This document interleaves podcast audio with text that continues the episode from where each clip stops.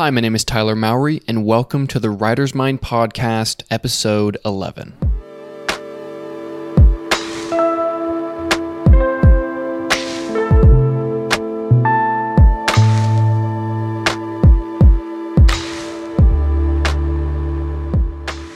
All right, welcome to another episode of the podcast. If you're looking for episode 12 or all of the other even episodes, you can find all of them on the patreon.com slash or patreon.com slash the writer's mind.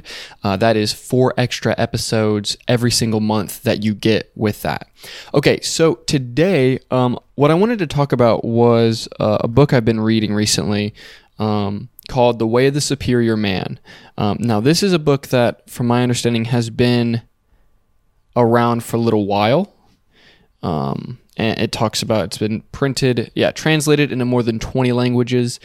Um, and um, this is it's it's an interesting book. It's it's a book about just kind of awareness, um, where your energy goes, um, self worth, value, uh, these sorts of things.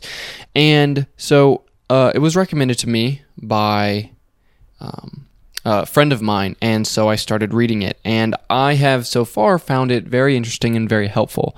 Um, and I want to give a little bit of that to you today.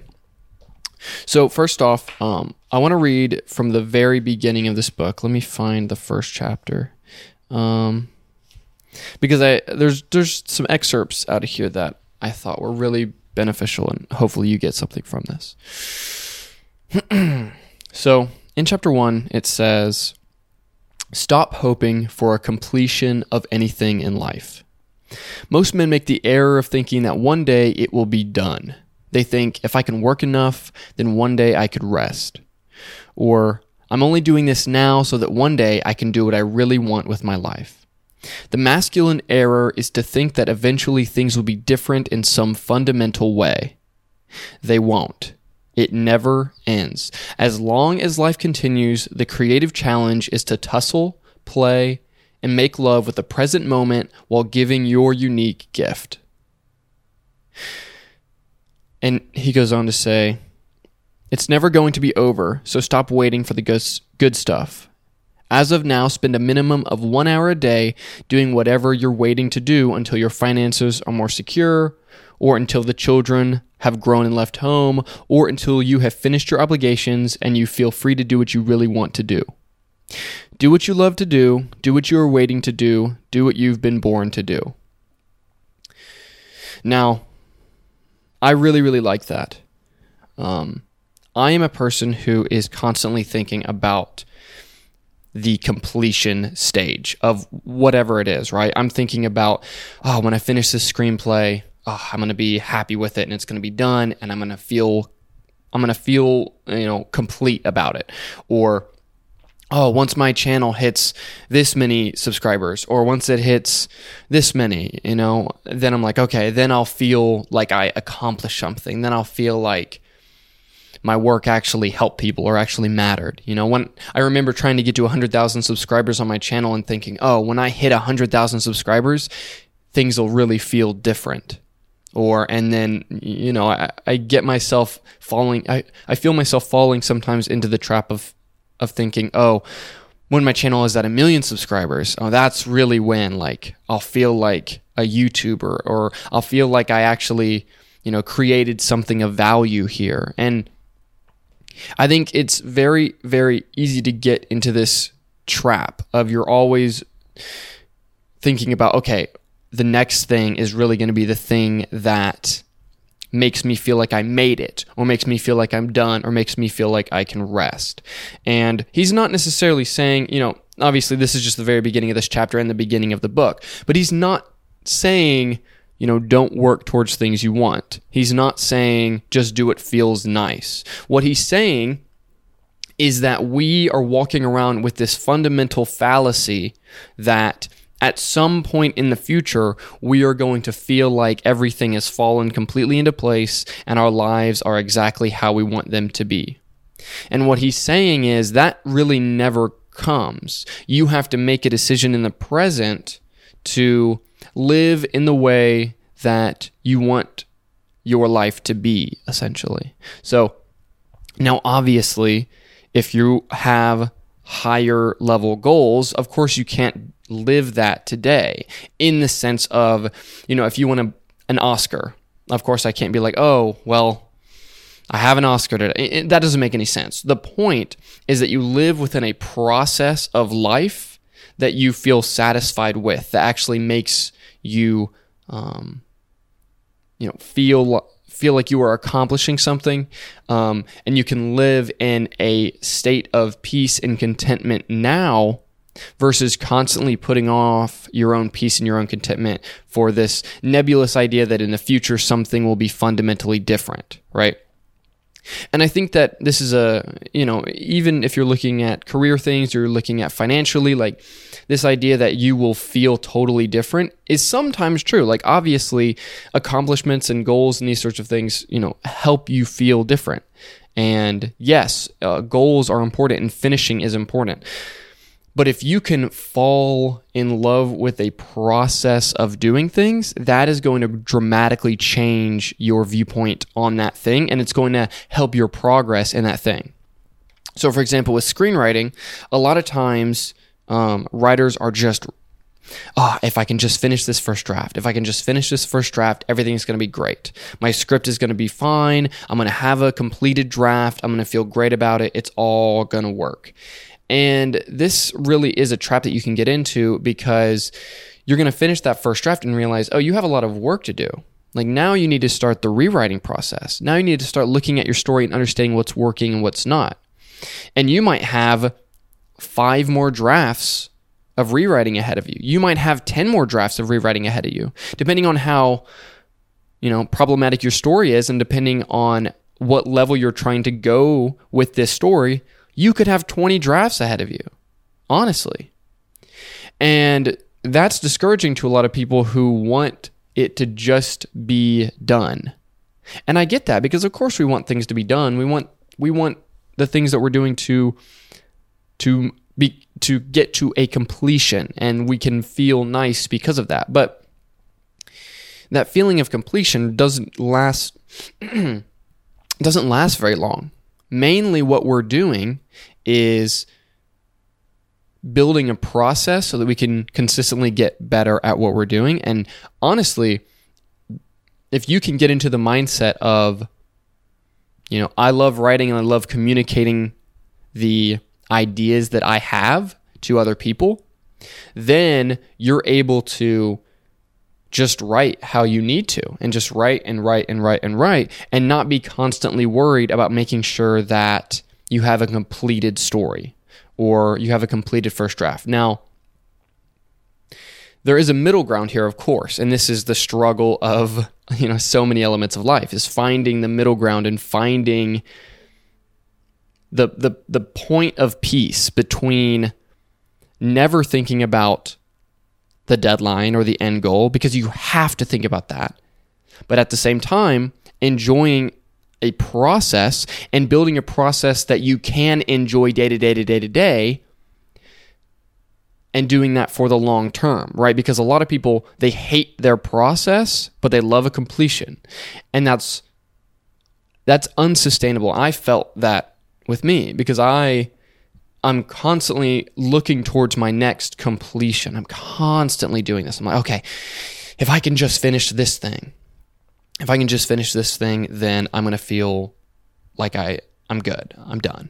If I can just finish this YouTube video series uh, and share these ideas, then I will feel good. Or if I can just, you know, get to this point or get to this number or finish this, then I'll just feel good. I'm always fighting that. And so for me, being on that side of it, um, I am in the process of learning to, you know, continually enjoy just the day to day process of life and trying to um, build a day to day where I am still getting things done and also still enjoying the time that I'm spending doing the different things that I'm doing in my life. And so that's really what he's talking about. Essentially, you know, w- what he's talking about is um, finding what you actually want to do or what you actually think is valuable to be doing in your day to day and not looking at six months from now or five years from now and saying, oh, that's when I'll start doing the important thing that I want to do. That's really what he's saying. He says, spend at least one hour a day doing whatever you simply love to do, what you feel deeply you need to do in your heart, in spite of the daily duties that seem to constrain you. However, be forewarned, you may discover that you don't or can't do it, that in fact, your fantasy of your future life is simply a fantasy. And I really like this right here. Most postponements are excuses for a lack of creative discipline. Limited money and family ob- obligations have never stopped a man who really wanted to do something, although they provide excuses for a man who is not really up to the creative challenge in the first place. Find out today whether you are willing to do what it takes to give your gift fully. And, you know, I mean, I really, I really like that. I think that is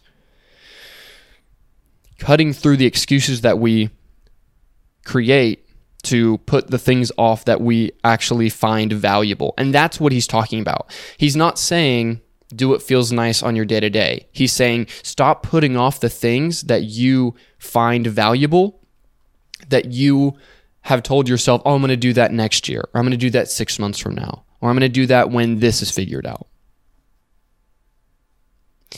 Because many times that doesn't actually happen. Now, obviously, you have to use your own discernment. And, um, you know, this podcast, what I'm talking about, what I want to do in this podcast is continue to um, help myself and help you uh, continually think critically and form your own opinions and form your own ideas. To do that, you have to also understand nuance and you under you have to understand uh, generalizations and beneficial generalizations. So, um, you know, when he says certain things, of course, there are uh, tasks that become at the, you know, most important, right? If you don't have enough money to live at all, then obviously it is very difficult for you to pursue any sort of uh, creative or otherwise fulfilling tasks, of course.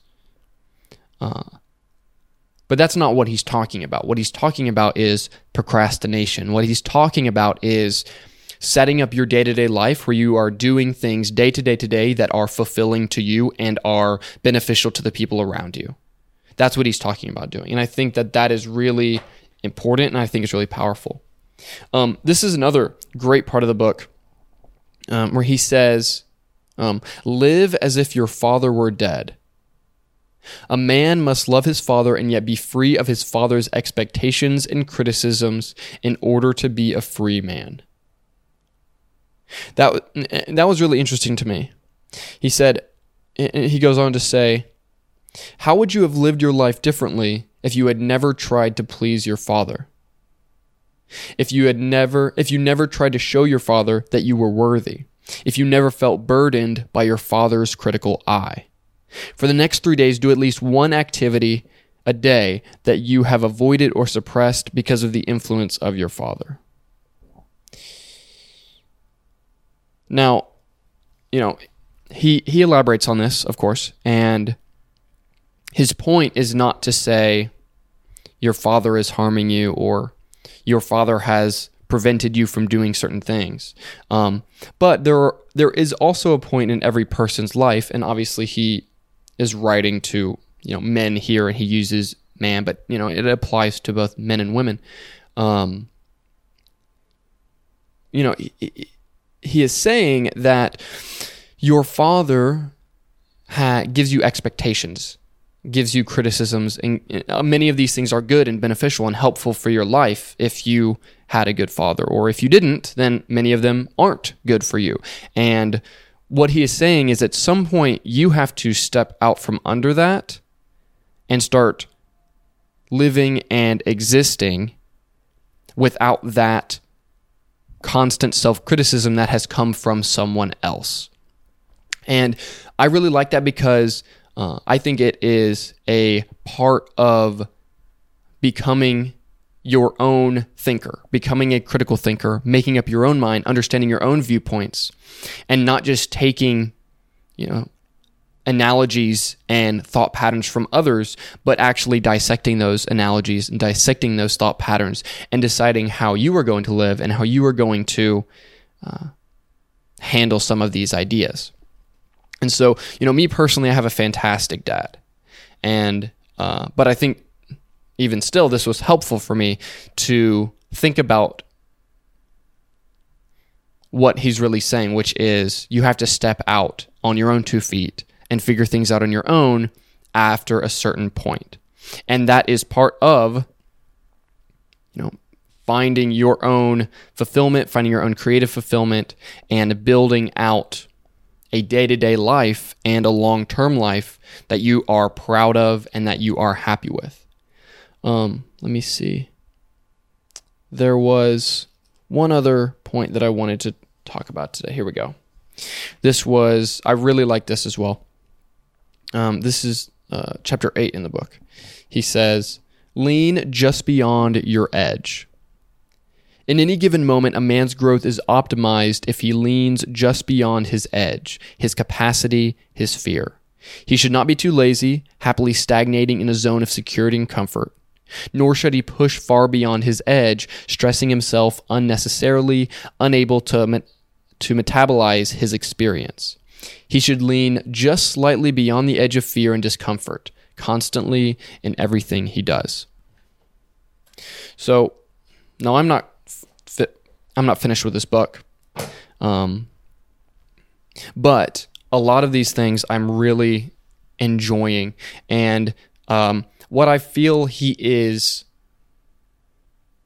giving in this book, and it, it is a life philosophy, right? you know, it, the book is called The Way of the Superior Man, the way being a life philosophy. Um, in Christianity, this there, there's a that idea also exists where um, uh, Jesus says, "I am the way, the truth, and the light." Right? Th- this idea of the way being a a philosophical way to live, a philosophical method of living. Right?